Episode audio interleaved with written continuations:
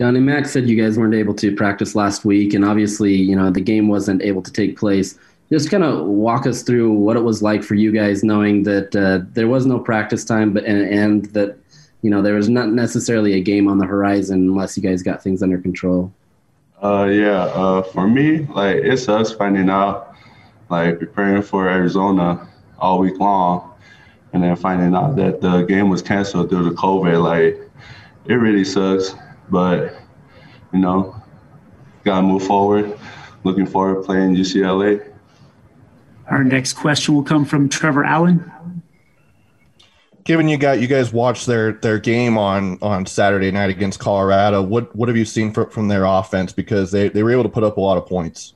Yeah, uh, their offense looked good. Their quarterback is pretty athletic, and like at least we got a film to watch now instead of watching last year's film. Go ahead, Josh.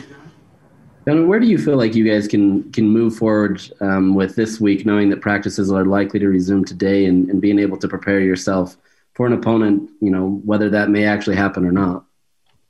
Uh, just gotta do what we do every week. Just come um, practice, prepare for the game, for the opponent,